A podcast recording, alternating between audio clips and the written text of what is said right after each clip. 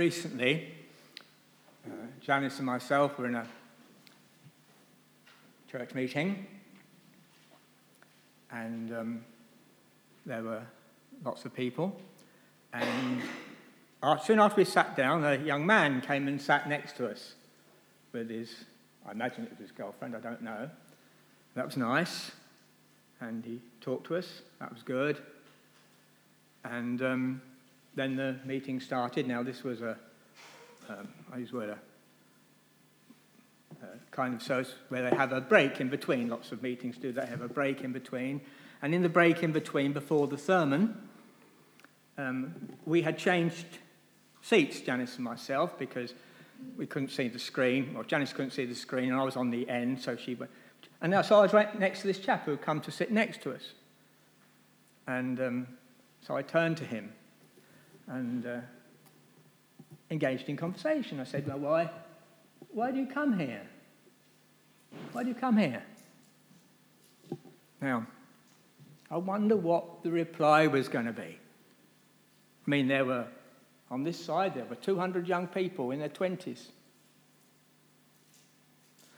The building was a fantastic building. It was very modern, had galleries all around.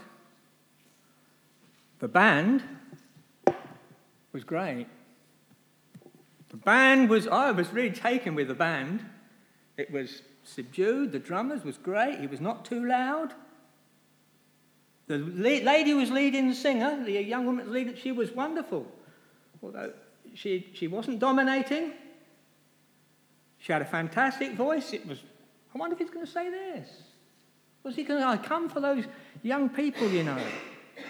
Or was it going to be the preaching? Well, they've got a very able preacher. You know, hold your attention for 40 minutes, no problem. Was that going to be it? So I said, Why do you come here? Was it going to be the music? I mean, the hymns. I had not sung these hymns. There was one. We started off one with an organ, but the next three hymns, they were, they were completely new to me. Very, very modern. Very, very modern indeed. Very, di- very different. Very moving in many, ways. I, was moved. Was this what? I come from the music. There's terrific music here. What do you think he said? Oh, get on with it, Nigel, you're thinking. What did he say? I want to say, I come because I'm discipled here. I come because I'm discipled here. Now, he was about 23, 22, 23, that kind of age, I guess, early 20s. He was a student. I come because I'm discipled here. I wonder if you turn to somebody now this morning and say, Why do you come here? What would they say? I know there's a tradition, oh, I come because I always come. I come because I'm brought up to come. I've come because of the preaching. I've come to worship God. This special time for me is a time of special worship. I know I can worship God at any time, Nigel, but this is a time where I really try and worship God. I know there's lots of answers, but would you say, I come to be a learner? That's what disciple means. I come to be a student. I come to sit at the feet of the Lord Jesus Christ. Now, this wasn't, he wasn't saying this because it was one particular meeting. This particular church paid a lot of attention to all these young people in terms of discipleship. So I came away. And that really affected me. And I think this morning I want to deal a little bit with this whole question of discipleship. It's challenging for me because the whole concept is challenging. Am I a disciple? Am I a disciple? Are you a disciple? Are you a follower? That's what it means. Are you a follower of the Lord Jesus Christ? Are you an apprentice? I like that because that's the concept. Years ago, when someone learned a trade, they went and worked with somebody for five years, or even more, some trades, and they learnt the trade through somebody. They were their disciple in a sense. Now, are you an apprentice this morning of the Lord Jesus Christ? Are you a follower? Are you a disciple? Are you a learner? Are you being educated this morning? Fundamental, these questions, aren't they? So let's go to the scriptures. Let's go. By the way, you know, they were first, one of the names of the early Christians was disciples, wasn't it? The Apostle Paul, he was breathed out threatenings of murder against the disciples. And then when he was converted, he wanted to join the disciples. It was one of the words, like, like Christian, like saint. These early terms for the Christians. In fact, in Acts, it says the disciples were first called Christians at Antioch. So it was a word which was prominent, wasn't it? And we know in the scriptures, the Lord, they, they, the disciples of Moses, when the Lord was here, they were the disciples of Moses, the Pharisees. That's who they followed. That's who they learned. Moses, Moses, Moses. There was the disciples of John the Baptist. Of course, they were different disciples. But are you a disciple? Are you a follower of the Lord Jesus Christ? Is he your teacher? Now, honest this morning. Not the denomination, not how you've been brought up, not your family. Is he your teacher? Are you a follower of him? So let's go to the scriptures. Now, there are three passages in the Gospels. This is one of them, and we perhaps, if we've got time, we'll mention the others. But let's have a look at this one. Now, this one was directly to the disciples. The context is the disciples. So, Matthew 10 and 24. And I'm just going to make, be very simple. I've prayed this morning, I'm going to be very simple, and I'm going to just say what the scripture says. And it says this a disciple, verse 24, is not above his teacher, nor a servant above his master. It is enough for the disciple, the learner, the apprentice, the scholar, to be like his teacher. That's the magic word, isn't it? To be like. How do I know whether you're a disciple? By what you say? Yes, to some extent. But how you live, how you live, does that reflect what you say? To be like the Master. You see, it assumes a relationship with the Master. So, discipleship is about being like the Master. Not this particular group, not that particular church, not that particular idea, but the Master. What is He to you? That's what the song was. What is He to you? He's the Master, He's the teacher. What does the teacher say?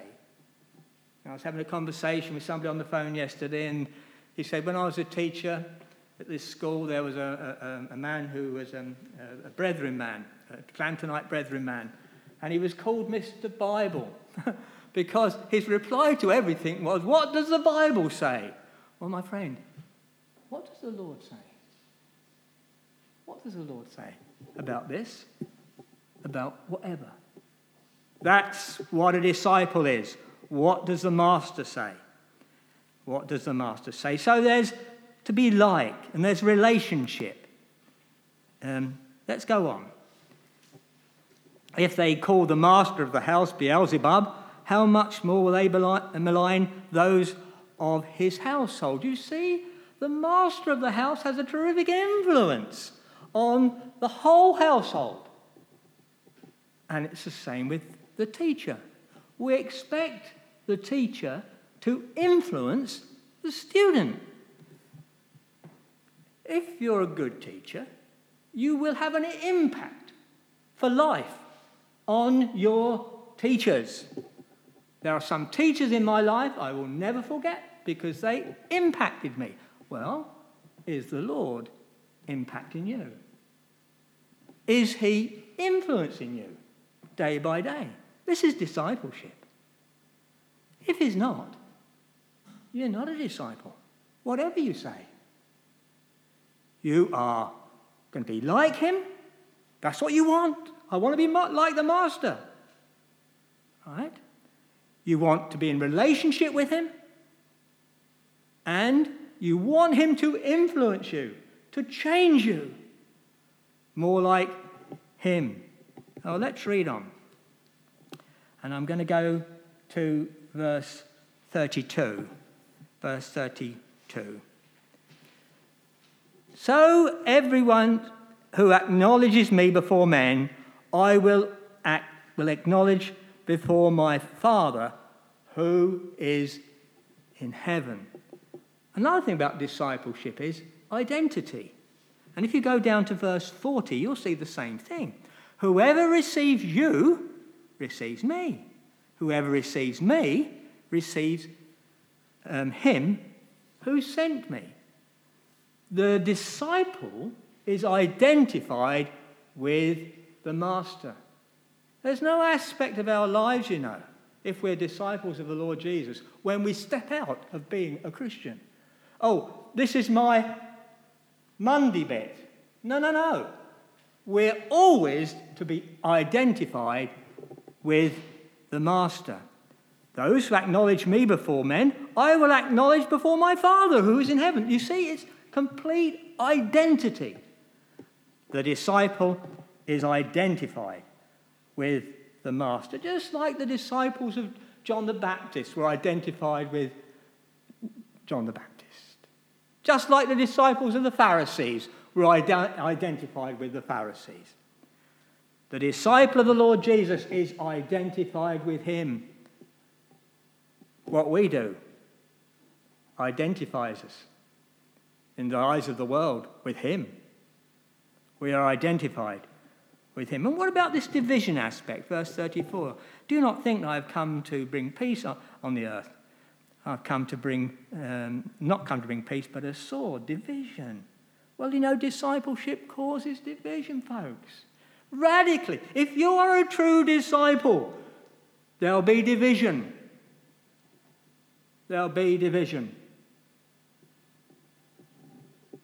To stand up and say, I belong to the Lord Jesus Christ, and this is not right, will bring division. It will bring mockery. It will bring suffering. It has always been so, and it will always be so. Are you a disciple? Are you a disciple? Am I a disciple? And what about 37, verse 37? Whoever loves father and mother more than me is not worthy of me, and whoever loves son and daughter more than me is not worthy of me priority of relationship. When we have the Lord as our master, as our teacher, there's no other relationship so important as that. That is the priority. That is the first relationship. Are you a disciple? Is there someone else that's more important? Are you a disciple? Now, one of the first things that attracted me to Janice was this very matter. She made a choice in her life between the Lord Jesus Christ and the family. And she made the choice for the Lord Jesus Christ. And I thought, wow. Wow. What about you? What about you? Would you make that choice? The dearest people in your life, and you had to make a choice? between them and the Lord Jesus Christ, what would you do? You see, priority of relationship. Priority of relationship. What about cost? Verse 38 Whoever does not take up his cr- cross and follow me is not worthy of me. Look, there's the assumption here that discipleship is costly. I'm going to, if I've got time, I have got time. I'm going to turn to one or two scriptures in a minute where the Lord seems to turn people away. He seems to say, Look, you weigh up it. You think about it. It's all right for us sitting here this morning, this pleasant meeting house this morning, but many people have to think seriously about the cost of being a disciple of the Lord Jesus Christ. And we should think about it too, because it may well come to us. And I'm not joking. The next 20 years, it may well come to us. And we have to count the cost. And we have to suffer. And if we're true disciples, we will. We will. Because we're following the Master. And he said, if they hated me, they'll hate you. And we won't be any different. We'll be true disciples. Well, there is a cost here.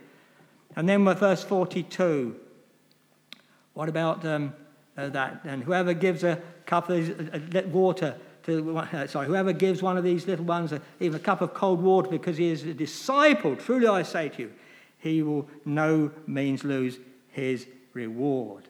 Well, you know, there's this thing about, and I'm going to deal with it in a minute. You know, if we're true disciples, how do we know that? Because we love the brethren. We do anything for other disciples. We, we know we've passed from death unto life because we love the brethren. And that's always been the case. It's always been the case. So there's some teaching which here the Lord gives to his own disciples. You can see my Bible here, the one I'm using in, in the pulpit here this morning, it says, it says the 12 apostles. Uh, that's how it starts off. And Jesus sends out his 12. And that's the context. He's speaking to those disciples he chose to go to Bible college. No. He chose men to live with him day by day that they might learn. Get the lesson, folks. We've got to live with him. We've got to be in communion with him. We've got to identify with him. We've got to have him as our priority. We've got to count the cost if we're going to be true disciples. Well, let's look at another passage. Let's look at Luke 14. Luke 14. Now, you say, why does the Bible repeat itself? You must, those of you who seriously think about things, it often does, you know. Often the scriptures do repeat, perhaps in a slightly different way. So, Luke 15, verse 25. And do you know the reason it repeats itself? Because we need it to have the lesson repeated. And here's the lesson again. Right? But this is different. Do you notice how it starts out off in 25? Now, great crowds accompanied him, and he turned and said to them. So he's not speaking directly to his disciples now, he's speaking to everybody. This is a different context, and I think it's important to understand that this is a context of challenge. If, do you notice that? He's not saying to his disciples, if. He's saying to the crowd, if. See? If you're going to be a follower of me, if you're going to be a disciple. Right. And this is what he says If anyone comes to me and does not hate his own father and mother and wife and children and brothers and sisters, yes, in his own life, he cannot be my disciple. Well, of course, it, it means in comparison. Now, anyone does not hate his father or mother in comparison with loving me, in comparison with following me. He cannot be my disciple. Do you see the evangelistic thrust of this? He's speaking to the crowd, he's not speaking to his disciples. This is the Lord in evangelistic style now. If and I'm saying this morning, if, if you would follow Jesus, he must be number one. In comparison with your wife, or husband, or mother, or father. That's what the Lord's saying. So that's, he's putting challenges here to them. And we've heard it before. He said the same things to his disciples, didn't he? Priority of relationship. Well, let's go on. Whoever does not bear his own cross and come after me, listen, cannot be my disciple. We've heard that before. He said the same things to his disciples, but now he's saying it evangelistically. Do you know, it's so easy to get the forceps out and think we can do a delivery, and we cannot. So many people are not spiritually born again because we don't say this to them. Because we don't say count the cost. Because we don't say to them, look, think about it. It's not just a decision of the head, it's your whole life. This is what the Lord's doing. He's using this theme of discipleship to challenge people. Okay, let's go on. And he tells two stories, doesn't he? You know these stories about someone building a tower and he, he doesn't think about it. Now, listen, if you're building an extension, you're building anything, you think about it. You do the costing. You think about how much does it cost going to do the foundations? How much are the walls going to cost? Think about the cost. And then he says the story, doesn't he? Um, uh, you know, about the war, man going to war. And he reckons up, first of all, am I going to win? If I'm not going to win, then I'm not going to go to war. So I've got here um, be serious, be thoughtful. It's no laughing matter to be a disciple. Think about it very, very seriously. The Lord often taught by stories, didn't he? And that's a wonderful way to teach. So tells the story. But what's the point of the story this morning? It's count the cost, be serious. Be ser- You'd laugh at a man who started building and got enough money to finish it. Well, how sad for people to start on the Christian road who haven't counted the cost, who have not truly been converted, who have been kind of pushed through the door by others, and yet are nowhere. I've seen it. You've seen it. My friend, the Lord wasn't like that. The Lord says to the crowd, You count the cost. And I'll tell you a story to, you'll never forget. And he told them these two stories. Then what about possessions? Verse 4. No, it's not, sorry, that's my point, verse 4. But let's go on to what verse is it? It's verse uh, 32. Um, no, verse, yeah, verse 33. Sorry, verse 33. So therefore, any one of you who does not renounce all that he has cannot be my disciple. Cannot be my disciple. Wow. Really? Really? Really? That excludes most of us, doesn't it? Does it? My friends, our possessions are not our own. All that he has. Listen to a, a, a, modern paraphrase. I like this. This is challenging to me. Simply put, if you're not willing to take what's the dearest to you, whether plans or people, I'm going to put all money, and kiss it goodbye, you can't be my disciple. You can't be my disciple. Is my money mine? No. Is my home? No. No. What I have, my abilities are mine? No, if I'm a disciple. And it's the same for you. They're not yours. And if you're a disciple this morning, you're going to give an account how you've used what the Master has given you. Do you notice it had three? This is the third one. Cannot. It's strong, isn't it? Verse 34 uh, 36. You cannot, was it, um, you cannot be my disciple. Verse that's 26. And then again, it was 27. You cannot be my disciple. And then he says it again. You cannot be my disciple. Well, in my Bible here, which I've got in front of me now, it then has a break. I don't know about yours. Have you got a break in yours? And it then goes on to salt is good. Have you got that? Interestingly, the ESV that I'm using at home, I've got a couple of ESV, well, I've got three ESVs, but one of them I was using, it's got, it got the word therefore in. And a lot of the older translations have therefore. Now, therefore, salt is good. Uh, actually, I looked at the text, and actually, Greek is the therefore is there. But a lot of modern scholars don't think that's the idea. I understand why. But look, the point is, I think there's no break there. Listen, therefore, any one of you does not renounce all that he has cannot be my disciple. Salt is good. Yeah, now he gives another story, another illustration. But if it's no good, if it's lost its saltiness, what do you do? Chuck it out, my friends. If disciples are no good, if disciples aren't real, do you get the message here? If there's unreality, this is the issue. It's like that man with the one talent. Oh, yes. What did he do? Nothing. Nothing. Discipleship must be seen, it must be known and clear.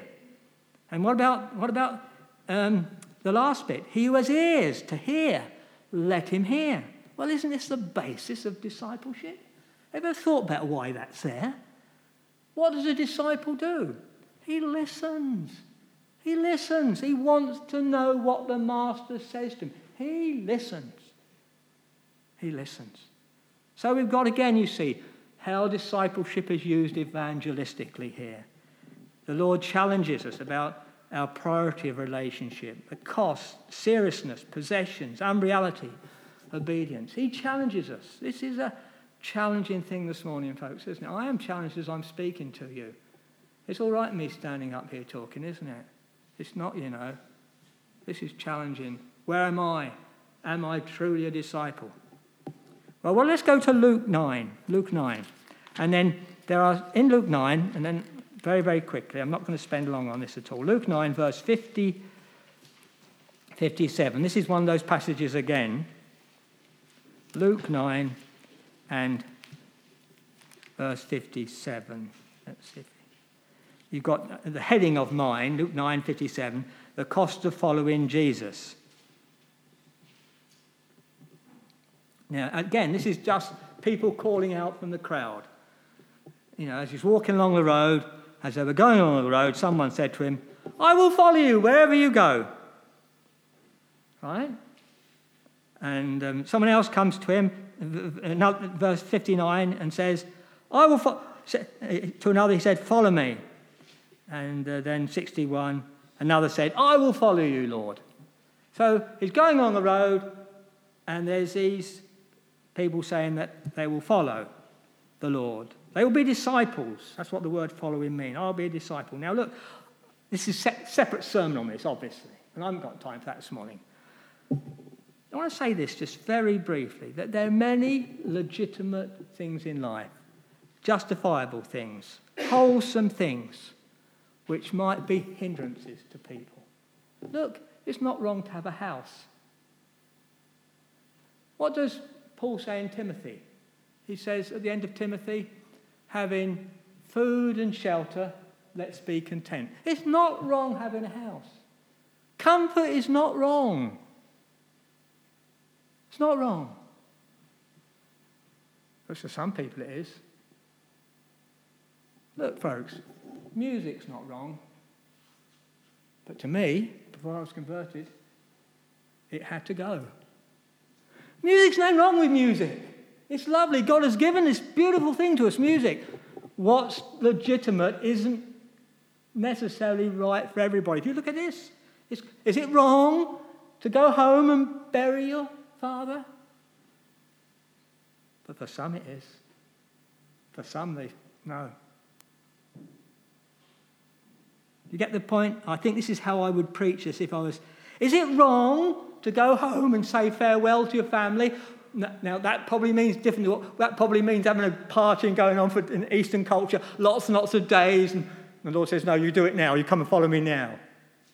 Is it wrong to enjoy yourself and do lots of this, that, and the other? But for some, it is. And it might be for you. That might be the crunch of being a disciple. That's how I would preach this. There are hindrances to people different hindrances. Now, I'm going to finish up five minutes with some encouragements. I'm, I'm, I'm conscious this morning that I've been battering you. But let's say how wonderful it is to be a disciple. And it is wonderful. John 8, three verses. John 8. John 8. Some promises. Oh, come and be a disciple this morning if you're not. Come and follow the Master. Have him number one in your life. If you're not there, do it. Do it this morning. Come. And what does the Lord say in John 8 31? So Jesus said to the Jews who had believed him, If you abide in my word, you are truly my disciples. And you will know the truth, and the truth will set you free. It's wonderful. It's glorious to abide in the Lord Jesus Christ and to know the truth and to have the freedom that that truth brings. No more guilt all the time, no more fear of God condemning me. It's wonderful having such a master, such a teacher, continuing in the Word. Oh, if this morning you're thinking, oh dear, oh dear, meditate on that. It's wonderful being a disciple. Got to continue. You've got to abide. You've got to go on if you abide in my word, if you continue in my word, in my teaching. And of course, a disciple does. He does want to do that. Now, turn to John 13. John 13. John 13, 35. John 13, 35. And we're going to read verse 34 to get the little context. Remember, the Lord is talking to his disciples. He says, A new commandment I give you, that you love one another just as I have loved you. And you, you also are to love one another. By this, all people will know that you are my disciples if you have love for one another. We know the Lord loved us sacrificially, laid down his life for us. We know he loved us unconditionally. We know he loved us indeed, just not in word. We know he loved us continually and loves us continually. Isn't it wonderful to be a disciple and to be able to imitate him and to show that we're truly disciples of the Lord Jesus Christ by loving others that he loved? Nothing could be better, surely. It's wonderful, glorious to be in the family of faith. To know that we have brothers and sisters all over the world and if we're with them today, we would have the Lord Jesus Christ as our common teacher and Lord. I know that we're in a mess in many ways. I know that we've failed Him and we're divided and all the rest of it. But it's glorious to be a Christian. It's glorious to have Him as our Savior and Lord. It's glorious to have the one teacher, the Lord Jesus Christ, and we be disciples of Him. And then, last of all, John 15, verse 8. John 15, verse 8. No, that's not what I want, is it?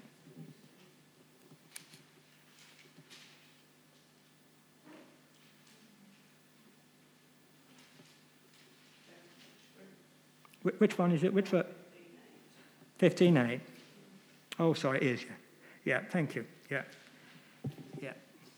Verse 7 If you abide in me and my words abide in you, Ask whatever you wish. If we ask according to his will, it will be done for you. By this my Father is glorified, that you bear much fruit and so prove to be my disciples. Well, what could be more wonderful than to know that if we pray according to the Master's will, the teacher's will, our prayers will be answered and we will bear fruit, to have a fruitful life. To know one day the Lord will say to us, Well done, you good and faithful servant. Now, we cannot see this now, folks. And we look at our lives and we think, Oh, what have I? No, my friends, if we are disciples and if we are abiding in the Lord Jesus Christ, then we will be fruitful we will be fruitful. It's a glorious thing to be a disciple, a wonderful thing to be a disciple of the Lord Jesus Christ. Well, what kind of follower, student, learner are you this morning of the Lord Jesus Christ? We need to be better, don't we? Those of us here that love the Lord, we need to say, Nigel, this has challenged me. I need to follow the Lord more. I need to be more serious in this whole matter.